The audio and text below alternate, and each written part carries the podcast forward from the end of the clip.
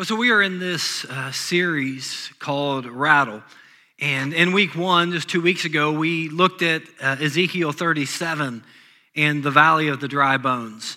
And talked about how God is putting things back together. And today, I feel like I'm kind of speaking to that valley of dry bones. And I'm waiting for God to do something amazing. A few years ago, I remember I went to my first St. Louis Blues hockey game. Now, I'm not a hockey fan, but I had a friend that said, hey, man, you've got to come to this game with us. You're going to love it. And so I went to the game, and I sat there for 3.5 hours, and I left, and I was heartbroken because I will never get those 3.5 hours of my life back. It was an awful experience for me. Some people say, oh, hockey's great. It's fun to watch. It was the most boring thing I've ever seen in my life. Like, I remember the first time I ever binge-watched a television series. And now it's common now. Like, most of you have binge-watched the Tiger King because of quarantine. Like, that guy would have never even been known had it not been for the quarantine. But the first series I've ever binge-watched was called Lost. And when someone said, hey, man, you've got to watch this show. Like you have to. And so he brought the DVD set over. It was before Netflix. It was before Hulu, any of those things. And I put the DVD in, and I watched the first season, and I stayed up till like 3 o'clock in the morning, knowing that I had to be up till 6, thinking, man, I can get one more episode in. And I watched the second season, and I kept watching, and I got to the last episode of the last season, and I cried. And I cried not because it was good, but because, again, I looked back and was like, I will never get that time in my life back. It was awful to me. And the reason I bring that up is because some of us feel that way when it comes to life. Like, if someone would have asked you 5, 10, 15, 20 years ago where you're going to be in 2020, like, you're not where you thought you were. In fact, you're well short of it. You're not doing what you thought you would be doing. Maybe you're not even with who you thought you would be with. Maybe things have turned upside down and you're looking at the condition of your life saying, I expected more. Things shouldn't be like this. There has to be something more. I need to have something to look forward to in life because right now I just don't have it. And if that's you today, I feel that this message is just for us. And notice I said us because it's exactly what we need. And let me set it up this way. If you're a Bible person, you've heard the name Elijah. Now, Elijah was an Old Testament prophet, and he did some pretty powerful miracles. He made some headline-worthy prophecies. And in fact, he had 14 miracles and prophecies. Scholars have studied it, and that's the number they came up with for Elijah's ministry. He had 14 miracles and prophecies. And someone said to me, hey, that's not that much. And I thought, well, how many do you got? 14. So he did 14 miracles. One of those miracles was that he called down fire from heaven and just scorched the earth. Like, I wish I could do that when I'm driving to St. Louis. But he had 14 miracles and prophecies, and he's getting ready to die. So he asks Elisha, who is his protege, it's the kind of the prophet in training, he's going to hand his ministry off to him. And he asked Elisha, he said, hey, Elisha, what do you want God to do for you? And Elisha said, I want double your blessing. In other words, I want to do twice as much as you've done. Like, you did 14 miracles and prophecies, I want 28. And Elijah was like, hey, that's a big ask. Like, that's big. But ultimately, God confirms that Elisha will do double what Elijah had done. So 14 doubled is 28. God promised Elisha 28 miracles and prophecies. Now, this isn't a trick question, and I want you to answer this wherever you're at. Like, how many miracles and prophecies did God promise Elisha? A double portion of 14. 14 doubled is 28. So 28. So Elisha goes through his life and through his ministry. And right after he does his 27th prophecy or miracle, like, he's at 27, and God had promised him 28. He has a little bit more left. There's one more, something to look forward to. And this is what the writer of 2 Kings tells us right after he does number 27. It's in 2 Kings 13:20. It says this, then Elisha died and was buried. Dang. Like, that's awful. Like, you know you have one more left. You know there's something more. If you're watching this on a movie, you're like, it can't happen that way. It can't end there. God promised him 28, but then he died. On the surface, this is over. And I love how most Christians are trying to be well-meaning. They say, well, he didn't quite get there, but he got so close. Like, don't miss this. The greatest temptations for Christians today is to settle for less than what God has promised us. There's a huge temptation. Listen, if God said 28, we should never settle for 27. Settling is that thing that we're tempted to do because we don't think that God's going to come through for us. Settling is what the majority of us do all of the time. Like, I remember when we hit our first week at over 1,000 views and in attendance in our online service and in our in-person service. And now, don't get me wrong, I love that all people are viewing online from all over the world. But we reached that goal when somebody said, well, we reached our 1,000 people at KCC now. Like, and I was like, no, like, that's not good enough. My goal was 1,000 people in person worship at KCC. And now I don't know when that'll happen, but I'm not settling for just 1,000 clicks because I believe God wants us to be in community with each other, and I believe we need to be in community with each other. This whole pandemic thing may have set us back, but I believe God is setting us up for something so much more. Like, I don't settle when it comes to certain things. Food, for example. You know, I was at a steakhouse not too long ago, and I ordered a steak. And I ordered it medium done. Like, I like there to be pink in there and juice running out. And if they bring it on a little bit on the rare side, that's okay. Like, I can handle that. But this guy brought out my steak, and it was well done. I mean, like, dried up shoe leather. I can't believe people eat a steak that way. And then they want to cover it with A1 or Country Bob's or something. And I'm like, why don't you just order a biscuit and put some Country Bob's on it? But I told the guy, hey, you need to take this back and get me a new one that's cooked right. Like, I wasn't going to settle because I knew that there was something better than what he had put in front of me.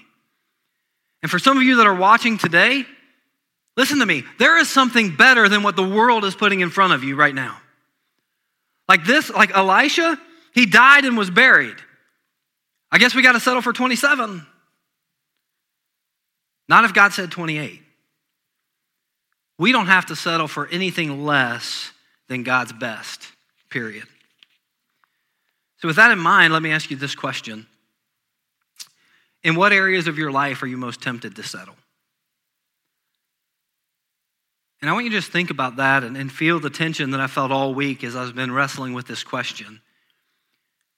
What area or areas of your life are you tempted to settle the most? And this is a big deal because God has called his children to do a lot of things, but he's never called us to settle for less than his best. Elisha died and he was buried. But let's keep reading. It said groups of Moabite raiders. And it's tough to keep up with the raiders. They've been in LA and then in Oakland and then LA and then Las Vegas and now here they're in Moab. Like, but groups of Moabite raiders said used to invade the land each spring. So when did they invade the land? In the spring. In the spring, where things are coming to life. Spring is where things begin to bloom. It's where we begin to get hope again. The winter's over. Isn't it funny that the enemy attacks us right when we're about to have a breakthrough? Right when we're about to experience new life? So here comes the raiders. And it says, once when some Israelites were burying a man. You know, now we've all been to a funeral, and they're solemn occasions. Right? Even when we rejoice because we know that person's gone home to be with the Lord, like, it's still solemn. So I'm just imagining this scene. These Israelites were taking their friend, and we're going to call him Frank. I don't know if that's his name, but that's what we're going to call him. So Frank is dead, and his friends are taking him to bury the body. And I bet they're doing like we do at a funeral, and they're telling stories about Frank, and, hey, I'm going to miss Frank. And it's a pretty solemn occasion. And then the text says, they spied a band of these raiders, so they hastily threw the corpse into the tomb of Elisha and fled. Man, Frank, we're going to miss you. Oh, no. And gone. They're out. And I started thinking about that. What are some of the main areas that the enemy tries to come in and raid in our lives? Christian, non-Christian. What area does the enemy want to raid? And I come up with a couple. There are more than this. But the first one is faith and confidence. I think one of the most intimidating thing for the enemy is for a follower of Christ to be filled with faith and confidence. Can I just be honest and put my cards on the table? Isn't it difficult some days to have great faith? To know that God is in control? Yeah, I remember the first time I ever went to a Starbucks. I was at the North American Christian Convention with some friends, and one of them said, hey, we want to go get some coffee. And my answer is always yes to that question. I always want to get coffee. And now up to that point, every time I ordered coffee in my life, it was very simple. Like I would walk up to the counter and say, I'd like a black coffee, please. They'd say, okay, that'll be $1 or something like that. Like it was easy. My friend didn't tell me what to expect, so we walked in and there were people everywhere. And I've never seen that in a coffee shop before. And I walked up to the barista and I didn't even know that was a word. And I said, I want a small coffee. And she said, so one tall coffee. I said, no, I want a small coffee. She said, small is tall. I said, no, it's not. She said, sir, we use the Italian terms. Would you like a shot of espresso in that? And I said, sure. Would you like sugar? No. Well, we have raw sugar, and we have cane sugar, and we have Splenda, and we have sweet and low, and we have agave sugar. And I don't want any sugar. They're like, well, would you like any cream in it? I was like, nope, I just want it black. Well, we have whole milk, 2% milk, skim milk. We have avocado milk. I don't even know what they had. But no, I don't want any milk. And then she said, that'll be $5. And I said, I'm just buying mine. I'm not buying everybody else's. Like it robbed me of my faith and my confidence in ordering coffee. You know, the same way that Cracker Barrel always robs me of my confidence when I play that stupid golf tee game in there and I end up as an ignoramus. Like the world's trying to tear us down. And the last thing the enemy wants for us is to have faith that God can do the impossible. Faith that he can do miracles. You know how I know that our faith is under attack and our confidence is under attack? By the prayers we pray. He can do the impossible and we're praying for a parking space at Walmart. And let's be honest, we need the steps in anyway. Like, why do we pray like that? And I'm not preaching to you, I'm learning with you. Why do we pray such weak prayers? It's because the enemy has raided our faith and our confidence that God can do the impossible. If God said 28, he didn't mean 27. We don't settle for God's children. The second thing that the enemy tries to steal or raid from us is our ambition. And now this is where I'm gonna have to talk to you about the great American lie. Ready? We tell our children that, hey, you can do anything you wanna do and you can be anything you wanna be if you just believe in yourself and try really hard. Don't that sound great? Set your kids up for failure. And I know some people you're pushing back and you're thinking, I believe that. Have you watched the auditions for American Idol or Americans Got Talent? Like somebody told that boy he could sing. Somebody told him he could dance, and he went on national television and made an idiot out of himself. Because someone told him, you know what, son? If you believe in yourself and you try really hard, you can do whatever you want.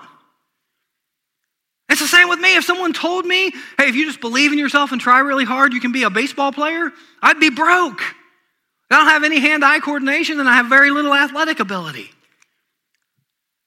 It's amazing. So while it's not true that we can do anything that we want, let me tell you what is true. You can do exactly what God called you to do. And listen to me. Don't miss this. God created you to do way more than this world expects of you. God created you to do and to accomplish way more than anyone else ever expects of you. You can do immeasurably more through him. So we shouldn't let the enemy steal our ambition. You know, another organization that's under attack against ambition is the church. Like, it's okay for businesses to want to grow. It's okay to want to grow your 401k and, you know, grow your farm, but you find a church that wants to reach people and will do whatever it takes to reach people who are far from God and bring them close to him. Somehow you get labeled as a bad church or an unscriptural church. Like if it's okay, Tesla wants to put a man on Mars, like that's great. Let me make you a promise. What Tesla and Amazon and Apple, all that they're doing, that's fine. In 100 years though, they're gonna be in the history books and we'll move on, no matter what they're doing. But in 100 years, what the church is doing today is going to affect the lives of millions and millions of people, and it's going to matter for eternity. So I think we need to dream big.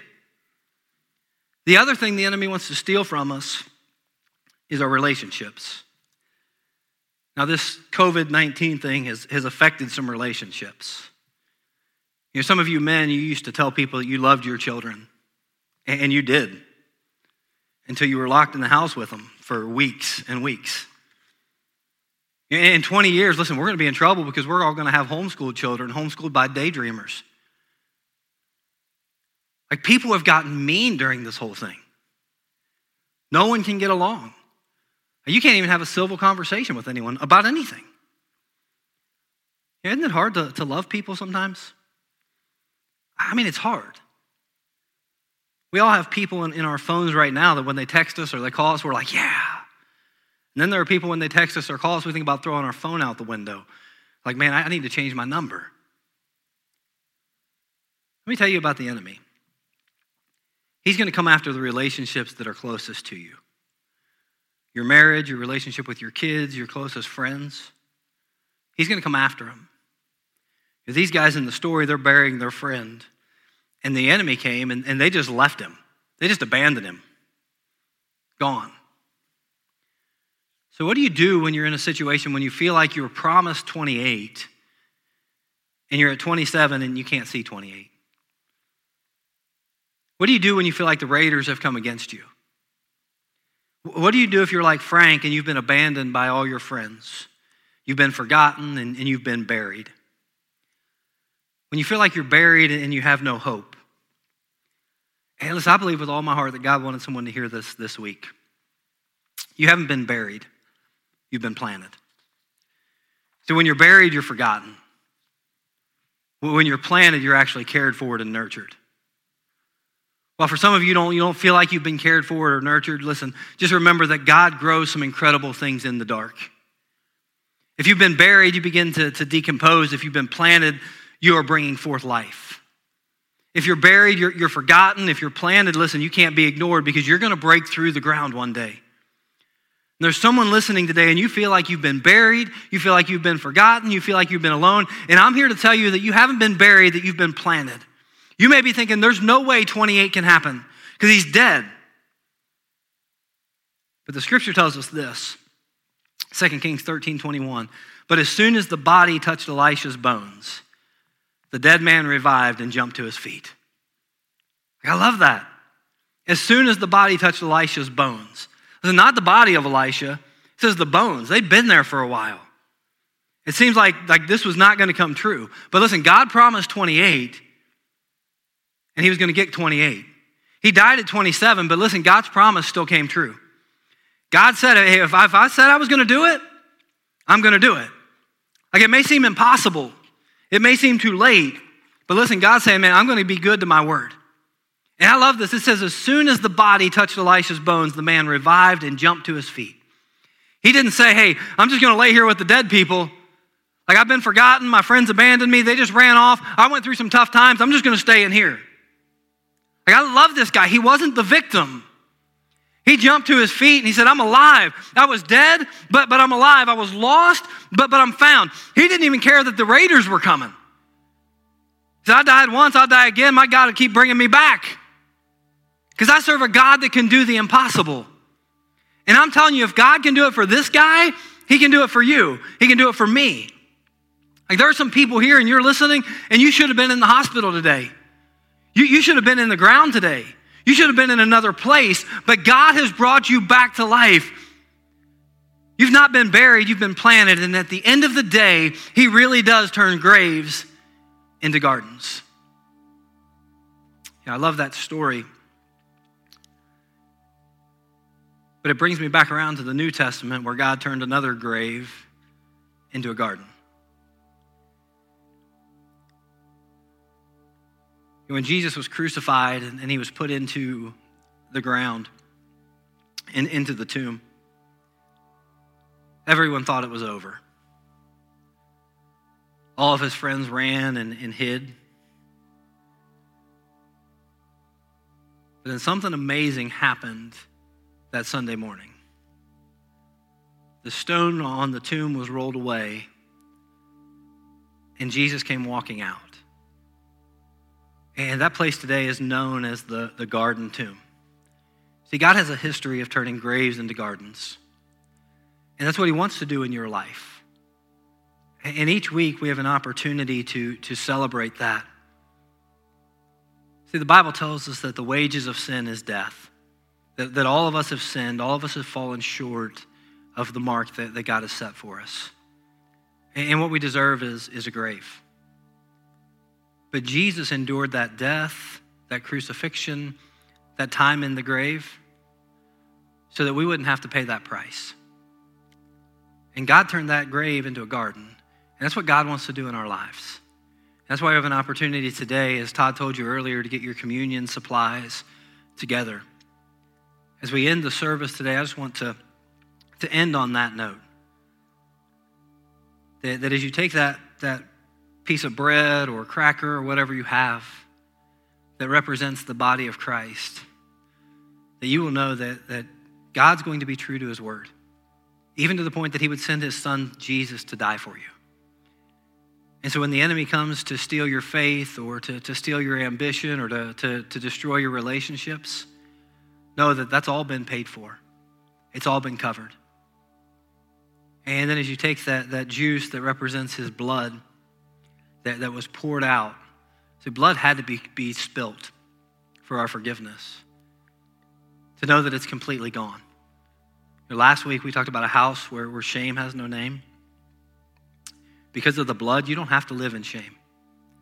And for so many of us, that's what's preventing us from becoming a garden.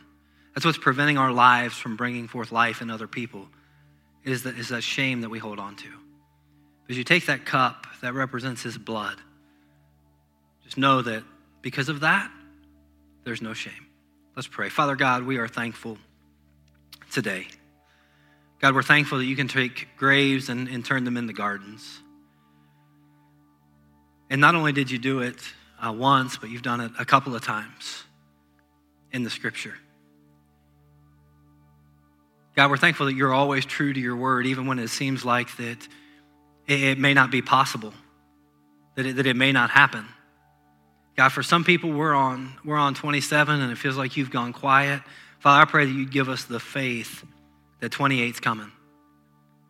Some people listening, God, they're on number 1 and they don't even know what the future looks like. But my prayer today is that their faith and their confidence would be restored in you. That they would see your faithfulness and continue to walk day in and day out, even when it gets tough. Father, today I'm thankful for your love for us, that you would send your one and only son, Jesus, to die for us.